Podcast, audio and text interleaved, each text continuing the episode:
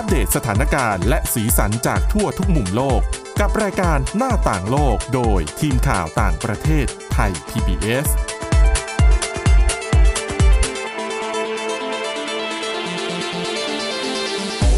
สวัสดีค่ะ ต้อนรับคุณผู้ฟังเข้าสู่รายการหน้าต่างโลกนะคะ มาอัปเดตสถานการณ์แล้วก็สีสันจากทั่วทุกมุมโลกกับทีมข่าวต่างประเทศไทย PBS ค่ะ วันนี้กับคุณจารุพรโอภาสรัฐแล้วก็ดิฉันทิพย์ตะวันเทระในยพงค์ค่ะ สวัสดีค่ะ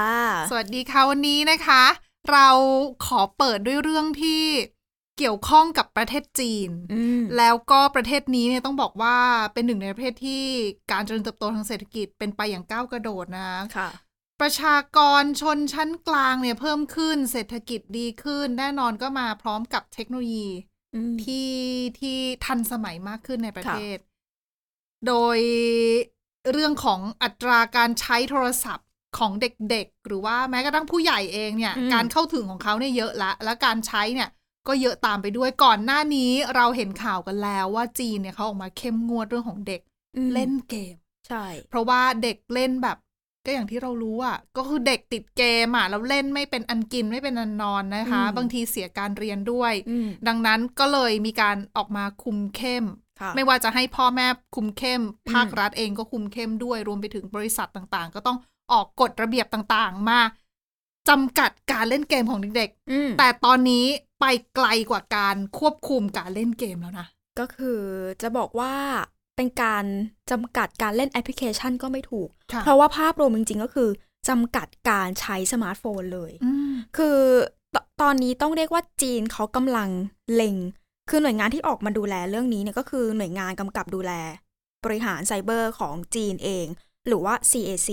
คือเขาเนี่ยออกมาเล็งๆ เหมือนเตรียมเตรียมๆอยู่ว่าจะทำยังไงดี เพราะช่วงนี้ที่บอกไปอืมเด็กเนี่ยไม่ใช่แค่เรื่องของเกม พอมันมีสมาร์ทโฟนหลาย ๆ อย่าง เข้าถึงหลายแอปพลิเคชันมากขึ้นอ่บางทีอาจจะเกินอ่าอ่าอ่าเกินขอบเขตการควบคุมดิขฉัอนงผู้ปกครอง เห็นบางประเทศก็แบบ เด็กเล่นการพนันก็มีนะ ใช่ค่ะอืมบางคนคือเล่นแล้วเหมือนกดกดๆไป ไม่รู้อยู่ไหนเน่อยู่ดีๆ บางอย่างที่ผูกไว้กับบัตรเครดิตอย่างเงี้ยแล้วมันก็ออกไปเลย ผู้ปกครองไม่ทันซะแล้วเสียทรัพย์ไปแล้วอย่างนี้ก็มี หลาย ๆ อย่างอย่างที่บอกไปแน่ๆที่ส่งผลกระทบก็คือเรื่องของการใช้ชีวิตของเด็กค่ะแทนที่จะเป็นวัยที่จะได้ทำอย่างนู้นอย่างนี้ออกไปวิ่งเล่น อ่าใช่อืมไปหาทุกสิ่งทุกอย่างที่มันเสริมสร้างพัฒนาการที่มันแบบควรจะเป็นแต่จริงนะ คือเดี๋ยวเนี้ย เราก้มหน้าก้มตาจริงๆนะอืมอยู่อยู่กับโทรศัพท์มือถืออะค่ะค่ะ คือผู้ใหญ่เป็นเด็กก็เป็นด้วยใช่เพราะที่ฉันแบบเวลาเราออกไปข้างนอกเนี่ย เราลองดูมองไปรอบๆ เราก็เห็นเด็กก้มหน้าก้มตาอยู่กับโทรศัพท์สมาร์ทโฟนเหมือนกันนะถูกจากต้องเมื่อก่อนเนี่ยอะเวลาเราว่างอะเราเด็กต่างจังหวัดเนาะอืมเวลาว่างก็อะออกไปเล่นขายของไปไปวิ่งเล่นกับเพื่อน เล่นค่ะเกมนู่นนี่นั่นคือก็อืมไม่ใช่เกมในมือถืออะอะใช่เป็นเกมเป็นการละเล่นต่างๆนะคะหรือว่าอืมหรือว่าอาจจะ อะไรอะเล่นขายของเงี้อยย่างที่ฉันก็เล่นขายของคนเดียวนะเล่นคนเดียวได้ใช่ไหมก็ก็เล่นได้ดิก็ฉัเล่นนดิฉันก็มีเหมือนกันสมมุติสมมุติสว่ามมุมีติลูกค้าแล้วก็อ่าสมมุติใช่ว่ามีคเพราะว่ามันใตำแหงมันอื่ๆไม่มีสมาร์ทโฟนไง ถึงต่ออาให้มีตอนนั้นก็ใช่ว่าทุกบ้านจะมีบ้านอ่าหนึ่งก็มีหนึ่งถูกเครื่องก็ถือว่าหรูแล้วนะคะ สมัยเมื่อก่อน แต่พออืมเป็นอย่างนี้ที่บอกเทคโนโลยีมันก้าวกระโดดค่ะแต่ละคนก็คือมันเป็นสิ่งที่ต้องมี ต่อให้ทุกคุคนณมีรายได้ไม่มากแต่มันต้องมี บางคนมีหลายเครื่องด้วยนะใช่ค่ะอืมพอเป็นแบบนั้นเด็กเข้าถึงได้มากขึ้นผู้ปกครองบางคนก็มองว่าเอาจริงมันก็เป็นประโยชน์บางทีลูกหลานหลอกไปไหน ต้องมีสมาร์ทโฟนติดไว้ไว้ติดต่อกัน เมื่อก่อนใช้ PCT ดิฉันเห็นบอกอายุดิฉันเลยว่านะคุณจารุพรต้องให้ทันแน่นอนดิฉันได้แต่หัวเราะนะคะ บอกเออออายุมากอะพอเด็กมีแน่นอนบางทีมันไม่ใช่แค่เรื่องของการติดต่อค่ะเขาใช้เองได้ บางคนหัวไวโหลดนู่นโหลดนี่ใช้อ่าเกินเกินขีด ขีดที่มันควรจะใช้ทำให้ดีจีเนี่ยเขาก็ออกมาเล็งว่าจะจำกัดการใช้เวลาสมาร์ทโฟนของเด็ก โดยจะให้ผู้ให้บริการอุปกรณ์พวกสมาร์ทโฟนเนี่ยเขาเป็นคนติดตั้ง โหมดนี้เขาเรียกว่าโหมดผู้เยาว์อืมติดเอาไปในอุปกรณ์ทุกเครื่อง คือเวลาเปิดมาเนี่ย เปิดเครื่องมาก็จะเจอกับโหมดนี้ แล้วก็ให้เหมือนให้ผู้ปกครองเป็นคนเลือกว่าจะเปิดโหมดนี้ หรือเปล่า คือถ้าสมมุติว่าใช่โทรศัพท์เนี่ยไม่ใช่ของเด็กแล้วล่ะอืมคือเป็นโทรศัพท์ผู้ใหญ่ แต่ว่าเวลาจะให้ลูกหลานเอาไปเล่นอย่างเงี้ยก็อืมจิ้มโหมดนั้นใช่ค่ะมก็คือต้องมีโหมดนั้นไว้ แล้วพอจะใช้ก็ให้ผู้ปกครองเปิดให้อืมเปิดแล้วก็เลือกโหมดนี้เพื่อเป็นการจำกัดการใช้เวลา แล้วก็ถ้าอยากจะออกจากโหมดนี้บางคนถามทำยังไง ก็คือต้องเป็นผู้ปกครองเนี่ยแหละค่ะ เป็นคน เหมือนเขาจะมีระบบให้ผู้ปกครองเนี่ยยินยอม ว่าอันเนี้ยเป็นตัวฉันแล้วนะ ไม่ใช่ตัวเด็ก เป็นแล้วก็ระบบตรวจสอบใช่ลักษณะเหมือน จะทำเหมือนเกมก็คือก่อนหน้าเนี้ยเกมอืมเออจีนเขาเคยทำเรื่องของจำกัดอายุคนเล่นเกมจำกัดเวลาการเล่นเกมอะไรเงี้ย ก็ใช้ให้เด็กให้คนที่จะเล่นน่ะ กรอกไอดีของตัวเองที่สมัครไปอืมแต่มันก็มีการโกงได้นะ ใช่อ้อดิฉันก็ไม่แน่ใจว่าสุดท้ายแล้วจะมีการจะควบคุมยังไงนั่นน่ะสิจะอืมมันต้องยอมรับว่าหลาย ๆ ระบบเองอะมันไม่สามารถควบคุมได้ร้อยเปอร์เซ็นต์ใช่ เด็กเองมเขาก็ต้องปรับตัวเหมือนกันในการที่ก็อยากจะเล่นสมาร์ทโฟน บางคนคือให้ผู้ใหญ่อะอืมสมัครไอดีให้นะ และใช่ในกรณีเนี้ยเขาจะโทรศัพท์ก็อยู่กับผู้ปกครองบางทีผู้ปกครองอาจจะอืมไม่ได้มันก็จัดการยากเหมือนกันนะ ใช่ แต่ก็เหมือนกับว่าเขาคิดว่า ก็ต้องหาทางมาแก้ก่อนมออกไปก่อนแล้วก็อาจจะค่อยๆพิจารณาดูว่า อันเนี้ยมันได้ผลไหมอะพอเสร็จแล้วอย่างที่บอกไปมันก็จะมีโหมดนี้ใช่ไหมคะ คือโหมดนี้เนี่ย แรก ๆเลยก็คือจะต้องเหมือนเป็นการห้ามไม่ให้ใช้ใช้งานโทรศัพท์เนี่ย ได้ในช่วงตั้งแต่สี่ทุ่มจนถึงหกโมงเช้าอ่าก็เป็นเวลานอนใช่คุณต้องนอนเวลานี้ เวลานี้จะใช้ไม่ได้เลยเพราะแต่ที่สำคัญคืออย่างค่ะที่บอกการจำกัดเวลาเนี่ยเขามีการเขาเรียกว่าแบ่งช่วงอายุด้วยนะคะ ถ้าอย่างอายุ ผู้ใช้งานอายุ 16ถึง18 ปีเนี่ยเขาจะจำกัดไว้ว่าจะใช้ได้ไม่เกินวันละ2ชั่วโมง แล้วบางทีเดี๋ยวนี้เราใช้โทรศัพท์หาข้อมูลไงอืม จะไม่ลำบากหรอ จริงๆเขามีบอกว่าถ้าเกิดว่าจะใช้มากกว่านั้น ก็ต้องเหมือนขึ้นอยู่กับการอนุญาตผู้ปกครองด้วยค่ะอย่างที่บอกไปมีระบบให้ผู้ปกครองยินยอม ก็ให้ผู้ปกครองพิจารณาดูว่า อย่างบางทีมันต้องใช้ในการติดต่อฉุกเฉินบ้าง ใช้ว่าความจำเป็นนู่นนี่ก็ให้ผู้ปกครองเป็นคนเลือกพิจารณาอนุญาตเอา อย่างที่บอกไป 16-18 ปีใช้ได้วันหนึ่งไม่เกิน 2 ชั่วโมง แต่ถ้าอายุ 8-16 ปีเขาบอกว่าใช้ได้วันหนึ่งไม่เกิน 1 ชั่วโมง และถ้าหากอายุต่ำกว่า 8 ปี วันหนึ่งใช้ได้ไม่เกิน 40 นาทีนะคะอือหือก็เป็นการลดหลั่นตามอายุ อย่างนี้ก็ดูการ์ตูนยากเลยอะ อาจจะต้องคือหลานที่บ้านเนี่ยอืมหลานที่บ้านก็จะชอบดูการ์ตูนในโทรศัพท์สมาร์ทโฟนอะอะดิฉันเข้าใจอย่างอืมอะพูดพูดชื่อตัวแพลตฟอร์มเลยอย่าง YouTube เองค่ะเขาก็ยังมีโหมดเด็กให้เลือกเนาะใช่อาจจะคล้ายๆกันใช่อาจจะ แต่ดิฉันว่าโหมดนี้อาจจะเข้มกว่าโหมดโหมดเด็กนะอืมเพราะที่ฉันมองว่าถึงเวลาจริงๆมันคุมทุกแอปพลิเคชันเลยนะ เหมือนเด็กก็ต้องคิดแล้วว่า วันหนึ่งเนี่ยอยากจะเล่นคำนวณห้าแล้วแอปพลิเคชัน แต่เวลามีเท่านี้จะทำยังไงฐานดีฐานใช่ ก็คือเสร็จแล้วถ้าเกิดว่า อย่างที่บอกไปหลาย ๆ อย่าง ถ้าเกิดจะใช้เกินก็ต้องเป็นผู้ปกครองเนี่ยมาอนุญาตนะคะ คือตอนนี้เขาเรียกว่าเป้าหมายที่จีนกำลังเล็งเนี่ยยังเป็นแค่ร่างกฎหมายอยู่กำลังทำประชาพิจารณ์อยู่ แล้วก็เพื่อรับฟังความคิดเห็นประชาชนอย่างที่บอกไป มันก็ต้องผู้ปกครองก็ต้องไปคิดกันว่ามันโอเคไหมอืมวันหนึ่งน้อยไปหรือเปล่าหรือว่ามากไปหรือเปล่าดิฉันจะน้อยไปหรือเปล่า คือถ้าอืมสมมติถามตัวดิฉันเองอืมนะอยู่กับโทรศัพท์มือถือสมาร์ทโฟนเนี่ย เยอะมากนะอืมแต่ว่าเราใช้เขาทำงานไงอืมเราใช้เขาเป็นเหมือนอุปกรณ์ทำงานชิ้นหนึ่งเพราะว่าสมาร์ทโฟนเดี๋ยวนี้มันทำงานได้เหมือนกับแท็บเล็ตใช่หรือว่าทำงานได้เหมือนกับคอมพิวเตอร์เครื่องหนึ่งนะคะอืมหรือแม้แต่เป็นกล้องในการทำงานถ่ายภาพก็ได้ หรือว่าทำอะไรหลาย ๆ อย่าง เวลาสมมติเราไปนั่งเรียนอย่างเงี้ยอืมเราก็ต้องเปิดดูเนาะหรือไม่ก็บันทึกภาพบันทึกเสียงอย่างเงี้อ่ายใช่ บางทีการจำกัดเยอะไปมันอาจจะทำให้การเรียนรู้ตรงเนี้ยได้รับผลกระทบหรือเปล่า อย่างตัวดิฉันนะมองว่า คือสังคมสมัยนี้ผู้ปกครองยอมรับว่า หลายพื้นที่เลยอืมค่าใช้จ่ายสูงขึ้น ผู้ปกครองค่ะต้องทำงานเยอะขึ้น บางคนก็คือเหมือนกับหวังพึ่งเจ้าตัวแอปพลิเคชันพวกนี้เป็นอืมตัวสมาร์ทโฟนนะคะเป็นเหมือนเพื่อนคอยอยู่ เป็นเพื่อนลูกใช่อืมเพราะต่อให้มีการลด ลดเวลาการใช้จริง ๆ แต่ผู้ปกครองเองไม่อมีนุญาตเวลาดูแลเขาก็อนุญาตให้เด็กเล่นใช่ได้ อนุญาตใช่หมก็ได้หรือบางทีลดแล้ว แต่เราไม่มีเวลาอยู่กับลูกเอง จะทำยังไง อืม บางทีอุปกรณ์พวกนี้จะเป็นตัวตอบโจทย์ของสังคมสมัยนี้ มันน่าจะมีทางแก้ที่เป็นแบบทางสายกลางเนาะอืมคือแบบมากันคนละครึ่งอะไรอย่างเงี้ย คือโทรศัพท์ก็ยัง จะบอกว่าสมาร์ทโฟนไม่มีประโยชน์เลยทำให้เด็กเสียการเสียเสียการเรียนอืมเสียการใช้ชีวิตที่จะได้ออกไปอยู่ข้างนอกเล่นกับเพื่อนๆอะไรเงี้ย แต่ว่าในมุมหนึ่งเขาก็มีประโยชน์ของเขาด้วยเหมือนกัน แต่จะทำยังไงให้อืมให้มันพอดีกัน คือเด็กก็เล่นได้อย่างมีวินัย แล้วก็ไม่เสียในเรื่องของอื่น ปัญหาเดียวกับเรื่องของเกม ใช่อืมคือแต่คือเกมอืมในมุมหนึงเราเราก็เข้าใจไงว่า ว่า เอ้ยบางทีเล่นกันไม่หลับไม่นอนไง ถูกต้องอืมคือไม่ใช่แค่ในจีนอย่างบ้านเราเองก็เห็นนะคะอืตามร้านเกมเดี๋ยวนี้ถึงแม้ว่าโอ้โหต่อให้เดี๋ยวนี้ร้านเกมไม่ค่อยมีอยู่ถึงเวลาแต่ละคนอยู่บ้าน คอมพิวเตอร์เครื่องหนึ่งก็นั่งอยู่ในห้องอย่างนั้นก็มี แล้วก็อย่างที่บอกไปทำประชาพิจารณ์ก่อน เสร็จแล้วเนี่ยรับฟังความเห็นแล้วก็จะเหมือนเปิด ให้ประชาชนแสดงความคิดเห็นกันไปจนถึงวันที่2กันยายน ถ้าเกิดว่าหลาย ๆ คนเห็นด้วยก็อาจจะตีร่างเป็นกฎหมายออกมาอืมซึ่งถ้าเกิดเป็นแบบนั้นก็อาจจะทำให้ บริษัทเทคโนโลยีหลาย ๆ ที่ก็ต้องปรับตัวกันมากก็ขึ้นต้องออกแบบโทรศัพท์ให้มีโหมดโหมดแบบเยาวชนนะ ใช่ค่ะ แต่ต้องบอกก่อนว่าขนาดยังไม่ถึงขั้นนั้นเนี่ย ยังเป็นแค่ร่างกฎหมาย สร้างผลกระทบแล้วนะคะ เพราะว่าคือพออย่าง เออเขาเรียกว่าอะไร ร่างกฎหมายเนี่ยที่เขาเล็งกันมา เขาประกาศมาเมื่อวาน พอประกาศเมื่อวานปุ๊บหุ้นหลาย ๆ บริษัทที่เป็นบริษัทเทคโนโลยีของจีนเนี่ยผก็ลิตถือว่าโทรศัพท์เหรอใช่ร่วงลงไปเยอะมาก เพราะถ้าจำกัดแบบนี้คืออมผู้ปกครองบางคนอาจจะซื้อโทรศัพท์ให้ให้ติดตัวลูกไงอืมเผื่อ คือเดี๋ยวนี้โทรศัพท์สมาร์ทโฟนมันก็ไม่ไม่ได้แพงขนาดนั้นเนาะอืมแล้วจีนเองก็มีเป็น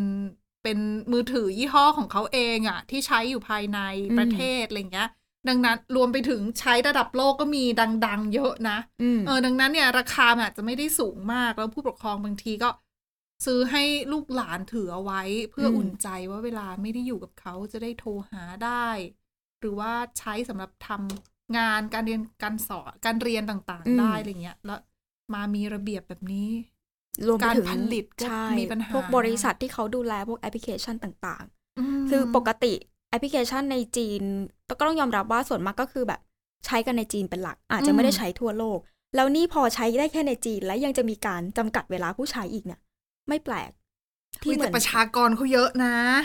แต่ก็นั่นแหละไม่แน่เออเออคือแน่นอนเขาก็ต้องกังวลแหละค่ะ เพราะว่าเพราะว่าเขาได้รับผลกระทบหมายถึงว่าตัวบริษัทเองกำไรก็อาจจะหดหายไปอืมถ้าคนซื้อน้อยลง มีการจำกัดการใช้งานแบบนี้ เด็กก็อาจจะไม่ได้ คือผู้ปกครองก็เออใช้ได้แค่สองชั่วโมงเองก็ ก็อย่าไปอย่างอื่นดีกว่า ไปซื้ออย่างอื่นดีกว่า หรือว่าใช้อ่าวิธีอื่นใช่หาทางออกวิธีอื่นอะไรอย่างนี้ใช่แต่ในค่ะท้ายสุดเดี๋ยวก็บริษัทก็ต้องปรับตัวแหละถูกถ้าต้องสมมุติว่า ในท้ายสุดแล้วประชาชนโอเค ให้รัฐบาลรัฐบาลโอเคออก กฎหมายฉบับนี้ออกมานะคะอืมแต่จะแก้ปัญหาได้หรือเปล่าเนี่ยนั่นนะสิ แต่จริงๆอย่างก่อนหน้านี้ที่บอกไปเมื่อปี 2021 ที่มีการจำกัดอืมเวลาการเล่นวิดีโอเกมของเด็ก อันนั้นก็ เหมือนอายุต่ำกว่า 18 ปีก็เล่นอืมได้ ครั้งหนึ่งก็ไม่เกิน 3 ชั่วโมงต่อวัน ค่ะ อันนั้นก็เหมือนจะมีผลตอบรับที่อาจจะดูโอเคขึ้น คือเด็กเล่นน้อยลงอย่างนั้นใช่ใช่ ไหมเพราะเขาก็เหมือนมองว่ามันเล่นแล้วมันก็ไม่ดีมอมเมาเด็กมากเกินไป แล้วก็ต้องบอกว่าจีนเองเนี่ยก็ถือเป็นหนึ่งในประเทศที่มีการควบคุมการใช้อินเทอร์เน็ต เข้มงวดที่สุดในโลกเหมือนกัน ก็คือถ้าเราใช้แบบ Google ไปจีนก็ถ้าไม่ต่อ VPN ก็ใช้ไม่ได้นะ ถูกต้อง อยู่ที่นู่นไลน์เลยก็ใช้ไม่ได้ต้องใช้ WeChat ใช่อืมแบบปิดการโซเชียลมีเดียหรือบางทีก็จะมีการเซ็นเซอร์เนื้อหาต่างๆ ที่เขาก็มองเองว่าเออมันก็เป็นภัยความมั่นคงต่อประเทศของเขา นี่ก็ถือเป็นอีกหนึ่งเรื่องที่เหมือนกดแบบสดๆร้อนๆออกมาเลย ก็ไม่แน่ว่า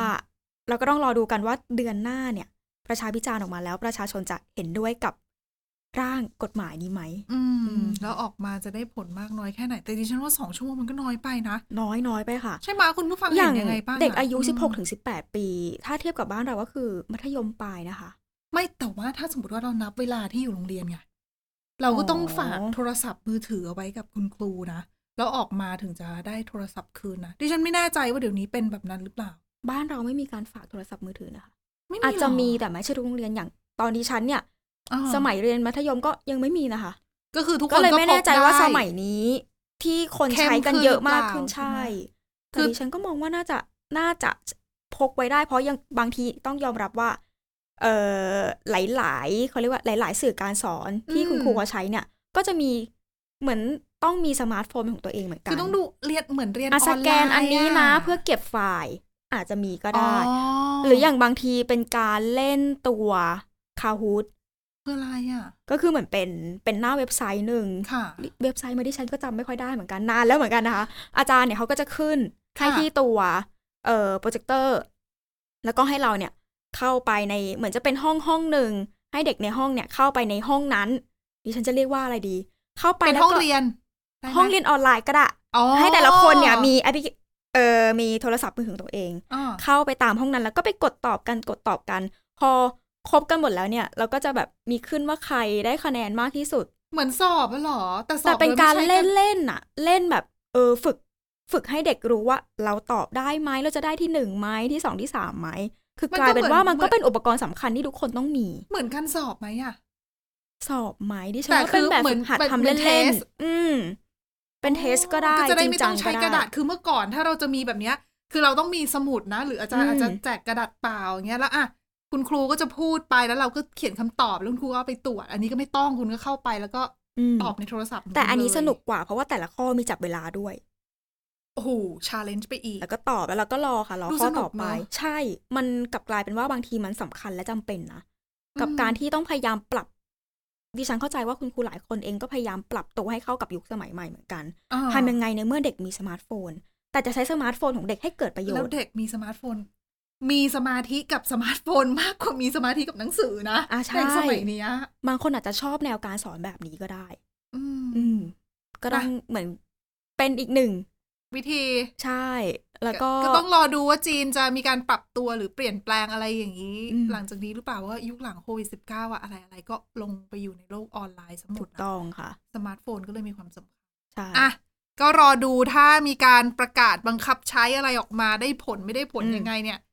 หน้าต่างโลกเดี๋ยวเอามาฝากกันค่ะนะคะเรื่องต่อไปเรามาดูกันที่เรื่องร้อนที่สหรัฐอเมริกากันบ้างดีกว่านะคะอืมสำหรับอดีตผู้นำคนนี้ค่ะ พูดแล้วไม่มีใครไม่รู้จักชื่อค่ะโดนัลด์ทรัมป์อืมคือเรียกได้ว่าสร้างสีสันมาโดยตลอดตั้งแต่ก่อนเป็นประธานาธิบดีอืมเป็นประธานาธิบดีแล้ว เลือกตั้งแพ้หลังเลือกตั้งจนโจไบเดนประธานาธิบดีคนปัจจุบันจะหมดวาระและจะมีเลือกตั้งปีหนะ เขาก็ยังเป็นข่าว ชื่อของเขานี่คืออยู่มายาวนานจริงแล้วดิฉันว่าจะอยู่กับการเมืองอเมริกันไปอีก อีกนานเลยทีเดียวแหละค่ะเพราะว่าค่อนข้างคือถ้าประเมินจากสถานการณ์ณตอนนี้ในสหรัฐนะคะ ค่อนข้างค่อนคือถ้ายังเป็นอย่างนี้ต่อไปด้วยอืมค่อนข้างชัดเจนว่าทรัมป์เนี่ยน่าจะได้เป็นตัวแทนพรรคริพับริกันชิงตำแหน่งๆอืมเอ่อชิงลงเลือกตั้งชิงตำแหน่งประธานาธิบดีค่ะ ในปี 2024 ปีหน้านั่นเองอืมอืมคือต้องบอกแบบนี้ก่อนสำหรับคุณผู้ฟังคนไหนอาจจะไม่ค่อยไม่ค่อยเก็ตไม่ค่อยเข้าใจการเมืองอเมริกัน คือการเมืองอเมริกันค่ะเขาเขาจะต้องเลือกเลือกเขาเรียกว่ามีการเลือกตั้งขั้นต้นอืมคือเขามีสองพรรคการเมืองใช่ไหมค่ะเป็นพรรคหลักก็คือ Republican กับ Democrat อ่าโจไบเดนเนี่ยเป็น Democrat ค่ะ อ่า ดังนั้นเนี่ยตามปกติแล้วเนี่ย ตามธรรมเนียม Democrat ก็จะไม่มีการเลือกตั้งขั้นต้นอื ไม่มีการเลือกผู้แทนของพรรคอืมเพราะว่าเขาก็จะให้สิทธิ์ของคนที่เป็นประธานาธิบดีอยู่เดิมอืมในการเป็นตัวแทนพรรคเพื่อลงชิงตำแหน่งค่ะในรอบถัดไปอืมเพื่อให้ได้เป็นสมัยสอง ยกเว้นเสียแต่ว่าคือสหรัฐเขากำหนดว่าคุณเป็นประธานาธิบดีเนี่ยได้สองวาระเท่านั้นอืมดังนั้นถ้าคุณครบสองแล้วเนี่ย คุณก็ลงสมัครไม่ได้ละอืมดังนั้นทางพรรคก็จะต้องเลือก คนใหม่มา เช่น กรณีก่อนหน้านี้ก็คือบารักโอบามาค่ะที่ได้ไปสองสมัยละ แล้วก็เลยต้องเลือกตัวแทนคนใหม่ขึ้นมาเป็นตัวแทนพรรคเพื่อลงชิงตำแหน่ง เอ่อไม่เพื่อลงชิงเก้าอี้ ผู้นำสหรัฐอืมใหม่ อ่า แต่อันเนี้ยไบเดนเพิ่งเป็นสมัยเดียว ดังนั้นถ้าสุขภาพโอเค ซึ่งเขาบอกสุขภาพเขายังโอเคอยู่ เหลือโควต้าอีกสี่ปี เออ ก็เหลืออ่าอยู่เหลืออยู่ ดังนั้นเนี่ยก็เลยถ้าไม่ไม่ผิดพลาดอะไรก็เป็นเขาเนี่ยแหละอืมแต่ก่อนหน้านี้มีบางคนเขาคุยกันนะคะว่าเอ๊ะไบเดนจะไหวนั่นนะสิเออเห็นหรือภาพว่าแต่ละหรืออย่างว่าที่หลุดออกมา จะลอยตกไปอยู่ที่คามาลาแฮร์ริสหรือเปล่าอืมอ่า แต่ตอนนี้เท่าที่ดูก็คือไบเดนก็ยังยังเป็นคู่แข่งปี 2024 นั่นแหละ ค่ะ แต่ดังนั้นประธานาธิบดีเป็นฝั่งเดโมแครตเนาะรีพับริกันก็เลยต้องไปหาอืมคนที่จะเข้ามาเป็นตัวแทนพรรครีพับริกันก็จะต้องมีผู้สมัครหลายคนนะคะ สมัครแล้วก็หาเสียงแข่งกัน แล้วก็มีการเลือกในฝั่งของรีพับริกันว่าใครจะมาเป็นตัวแทนรีพับริกันเพื่อลงแข่งอืมชิงเก้าอี้ผู้นำสหรัฐแข่งกับเอ่อโจไบเดนค่ะ ซึ่งเนี่ยแหละ แนวโน้มดูแล้วก็น่าจะเป็นทรัมป์คือก่อนหน้านี้หลายคนเขาจับตามองไปที่รอนดีแซนติสนะคะ เป็นผู้ว่าการรัฐฟลอริดาอืมก็ถือเป็นอีกหนึ่งคนที่น่ากลัว เพราะเขาบอกว่าไปดูโพลสำรวจ คะแนนนิยมในฝั่งของ Republican เองเนี่ย คะแนนในช่วงต้นปีนะคะช่วงกุมภาพันธ์กลางเดือนประมาณเนี้ยคะแนนของรอนดีแซนติสเนี่ย ดีดตัวสูงค่อนข้างเยอะแล้วคือปกติหลาย ๆ คนก็มองว่าทรัมป์น่าจะได้เป็นตัวแทนแหละ แข่ง 2024 แต่ว่าด้วยความที่ดีแซนติสได้รับคะแนนนิยมเพิ่มมากขึ้นตอนนั้นเนี่ย เพิ่มมาจนห่างจากทรัมป์เนี่ย แค่สองเปอร์เซ็นเท่านั้นเอง สูสีมากนะค่ะหลาย ๆ คนมองว่า โอ้โห เนี่ย ถ้าได้ คือถ้าดูไปอีกนิดนึงไม่แน่จะแซงทรัมป์ก็ได้นะอืมเออ เพราะว่าบางสำนักเนี่ยบอกว่าคะแนนเท่ากันเลย หรือไม่ก็อาจจะแซงนิดนึงบางช่วง ค่ะ แต่ว่านักวิเคราะห์จำนวนหนึ่งบอกว่าดี a ซนติสดังเร็วเกินไป คือคนชอบเร็วเกินไป เพราะตั้งแต่เดือนกุมภาพันธ์กลางเดือนค่ะตอนนี้แผ่วมากนะคะ อันเนี้ยคือเป็นหนึ่งเหตุผลว่าทำไมแผ่วแผ่วอีกอย่างหนึ่งอะสาเหตุเขาบอกว่าเป็นเพราะทรัมป์คะแนนเสียงเยอะขึ้น เยอะแบบเยอะขึ้นมาก ๆ เป็นเพราะอะไรค่ะเขาบอกว่าส่วนหนึ่งคะแนนของทรัมป์เองที่ดีดสูงขึ้นเนี่ย เกิดขึ้นหลังจากที่ทรัมป์โดนฟ้องในคดีมากมาย คือเรียกง่าย ๆ ว่าเป็นคะแนนความสงสารได้ไหมบางคนเขาบอกว่าอาจจะเป็นอย่างนั้นก็ได้ แล้วก็กลุ่ม คือการที่ทรัมป์โดนคดีเนี่ยทำให้ริพับลิกันหลายคนรวมไปถึง รวมไปถึงฐานเสียงของทรัมป์เองเนี่ยก็มองว่า ทรัมป์คือคนที่กำลังถูกกลั่นแกล้งอืมกำลังถูกระบบที่เป็นแบบเขาใช้คำว่า deep state คือเป็นเหมือนแบบอืมดิฉันเงื่อนมาหาคำแปลไม่ได้อะคือเป็นเป็นคนที่อยู่เบื้องหลังทั้งหมดที่มีอำนาจจริง ๆ เนี่ย เป็นคนขัดขวางทรัมป์ที่อืมที่ทรัมป์เนี่ยทั้งที่เป็นเป็นผู้ชนะนะทรัมป์เป็นคนที่ได้รับคะแนนนิยมมากที่สุด เป็นประธานาธิบดีที่ดี เป็นผู้สมัครที่ดีแต่ทำไมไม่ชนะการเลือกตั้ง เพราะว่าเพราะว่าคะแนนของเขาถูกโกงไป ผลการเลือกตั้งถูกโกงไปคือ ฐานเสียงของทรัมป์เองก็เชื่อในสิ่งที่สิ่งที่ทรัมป์บอกอืมรวมไปถึงพอโดนคดีปั๊บเนี่ย คนที่เชื่อหรือไม่เชื่ออมการเมืองไม่การเมือง ก็ดูจะแบบ เอ๊ะ การเมืองหรือเปล่าอะไรอย่างเงี้ยอืมก็เลยหันมาสนับสนุนทรัมป์เพิ่มมากขึ้น ดังนั้นเนี่ยคะแนนนิยมทรัมป์ตั้งแต่โดนคือคือปัจจุบันทรัมป์โดนทั้งหมดสามคดีด้วยกันนะคะ ตั้งแต่เดือน ตั้งแต่เดือนปลายเดือนมีนาคมค่ะ โดนมาสามคดี คดีแรกคือจ่ายเงินปิดปาก ดาราหนังผู้ใหญ่ Stormy อ่า Daniels อันนั้นเนี่ยเป็นคดีที่เกิดขึ้นจริง ๆ แล้วเป็นการกระทำคือช่วงที่กระทำความผิดคือเป็นช่วงก่อนที่จะมีการเลือกตั้งอืมผู้นำสหรัฐเมื่อปี 2016 ค่ะ ก็เป็นการจ่ายเงินตั้งแต่ตอนนั้นแหละ แต่ว่าเรื่องก็มาแดงหลังจากที่ทรัมป์เป็นประธานาธิบดีนู่นนี่นั่นอะไรเงี้ย แล้วก็เพิ่งส่งฟ้องได้ คือศาลก็ ก็ตั้งข้อหาค่ะ ช่วงประมาณปลายเดือน30ประมาณ 30 มีนาคมนะคะอืมอ่า ที่ผ่านมาก็โดนไปคดีแรก พอโดนคดีแรกปั๊บสองวันผ่านไปอืมไปดูผลสำรวจความคิดเห็นคะแนนนิยมทรัมป์จากเดิมห่างกัน2%กลางเดือนกุมภาพันธ์นะค่ะหนึ่งเมษายนคะแนนนิยมทรัมป์ดีดทิ้งห่างดีซันติสไป โอ้ ยี่สิบเปอร์เซ็นเกือบอืมยี่สิบเปอร์เซ็นนะคุณโอ้อ่าเกือบยี่สิบเปอร์เซ็นนะ แล้วก็ปัจจุบันเนี่ย ที่บอกว่าโดนสามคดี Stormy Daniels เป็นหนึ่งคดีแล้วใช่ไหมค่ะแล้วก็โดนอีกคดีสำคัญหนึ่งคือคดีจัดการเอกสารลับทางราชการอย่างไม่เหมาะสมอืมที่หลาย ๆ คนน่าจะจำภาพเป็นได้คุณจารุพรคุณผู้ชมคุณผู้จำฟัได้งค่ะใช่ไหมที่จะมีภาพแบบเอกสารลับอะที่เป็นลับสุดยอดเลยนะอืมไม่ว่าจะเกี่ยวเรื่องนิวเคลียร์ไม่ว่าจะเกี่ยวกับเรื่องแบบ พันธมิตรของสหรัฐเองอืมเรื่องของความมั่นคงในประเทศแผน นู่นนี่นั่นอะไรเงี้ยกองอยู่กับพื้นบ้าง เก็บอยู่ในห้องน้ำบ้างทำเหมือนเป็นหนังสือพิมพ์รายวันเลย จริงๆคือที่ฉันเห็นแล้วแบบ โอ้โห เก็บกันอย่างนี้เลยเหรอ แบบตั้งแบบไม่สนใจอะตามทางดงทางเดินก็ตั้งแบบหรือเอว่ากเขาสาอ่านรบ่อยจนชินก็เลยมองว่าก็เป็นเอกสารชิ้นหนึ่ง ดิฉันไม่รู้เหมือนกันเออว่าทำไมถึงทำแบบนั้นอืมเอ่ออันเนี้ยเขาก็เลยโดนมองว่าเนี่ยเก็บเอกสารไม่เหมาะสมหนึ่งอืมสองก็คือพยายามขัดขวางไม่ให้เจ้าหน้าที่ เรียกเอกสารคืนแล้วก็ขัดขวางการสืบสวนการสอบสวนด้วย อันเนี้ยเป็นอีกหนึ่งคดีอืมแล้วก็คดีสุดท้ายที่เพิ่งโดนไปเนี่ยก็คือ เป็นคดีเรื่องที่เขาพยายามโค่นการเลือกตั้งปี 2020อืมเป็นข่าวใหญ่เหมือนกันตอนนั้นค่ะ6มกราคม 2021 นะคะที่ที่กลุ่มผู้สนับสนุนของทรัมป์ บุกอาคารรัฐสภาอืมในกรุงวอชิงตันดีซีค่ะก็เป็นเหตุการณ์ใหญ่ ซึ่งเหตุการณ์นั้นเนี่ยก็ก็ก็ทรัมป์ก็ถูกฟ้องเหมือนกันอืมก็เพิ่งถูกดำเนินเออไม่ใช่ดำเนินคดีถูกตั้งข้อหาค่ะ แต่ปรากฏว่าวันที่มีการตั้งข้อหานั้นน่ะหนึ่งสิงหาคมที่ผ่านมา อืมคะแนนนี้ไปดูคะแนนนิยมทรัมป์ค่ะ นู่นเลยทะลุห้าสิบห้าสิบเปอร์เซ็นต์อะห้าสิบสามเปอร์เซ็นต์กว่ากว่า เกินครึ่งไปแล้วๆแซงดีซันติสไปสามสิบเจ็ดเปอร์เซ็นต์กว่ากว่าๆโอ้เยอะมาก แล้วคือเขาก็เลยมองว่าเนี่ย โอ้โห เพิ่มขนาดนี้ ถ้ายังเพิ่มแบบนี้ต่อไปหรือว่าแบบชะลออยู่แค่เนี้ยอืมก็ชนะแล้วนะแบบสบายๆเลยอะใช่ แต่หลายคนมองว่าโอเคไอ้เรื่องเหตุผลเรื่อง ข้อกล่าวหาต่างๆ เป็นแรงจูงใจทางการเมืองไบเดนใช้ยืมมือกระทรวงยุติธรรมมาเล่นงานทรัมป์เพื่อขัดขวางไม่ให้เขาลงชิง ตำแหน่งในเอ่อประธานาธิบดีสหรัฐในปีหน้า เพราะว่าดูแล้วน่าจะชนะอะไรเงี้ย ไม่ข้อหาเราเออข้อกล่าวอ้างเหล่านี้ของฝั่งทรัมป์เอง อาจจะฟังขึ้นอืมในฝั่งของ Republican ที่มองเดโมแครตไม่ดีอยู่แล้ว คืออมมองว่าว่าเดโมแครตมีมีแนวโน้มที่จะเล่นการเมืองค่ะใช้คดีเหล่านี้มาเล่นการเมืองอืมแต่ถ้าไปดูภาพใหญ่ทั้งประเทศอะกลุ่มคนที่เป็น voter เป็นอิสระ ไม่ได้สังกัดพรรคไหน ยังไม่ได้ตัดสินใจรวมไปถึงเดโมแครตเองอะอืมเขาก็ไม่ค่อยชอบทรัมป์มีเยอะเหมือนกันนะ คืออมทรัมป์เป็นคนที่คนรักก็รักอ่าใช่คนไม่ชอบเกลียดก็โอเคเห็นก็ไม่ชอบแล้วอะใช่ ดังนั้นเขานักวิเคราะห์หลายคนเลยมองว่า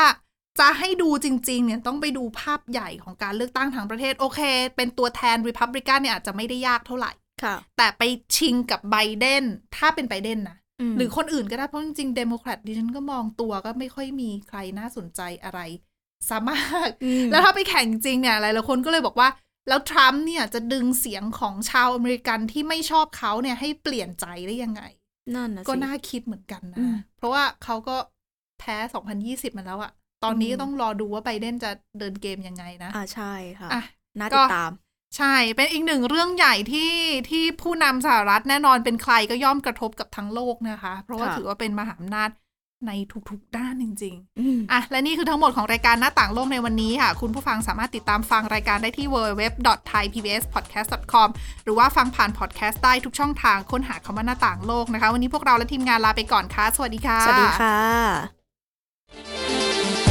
Thai PBS podcast. View the world via The Voice.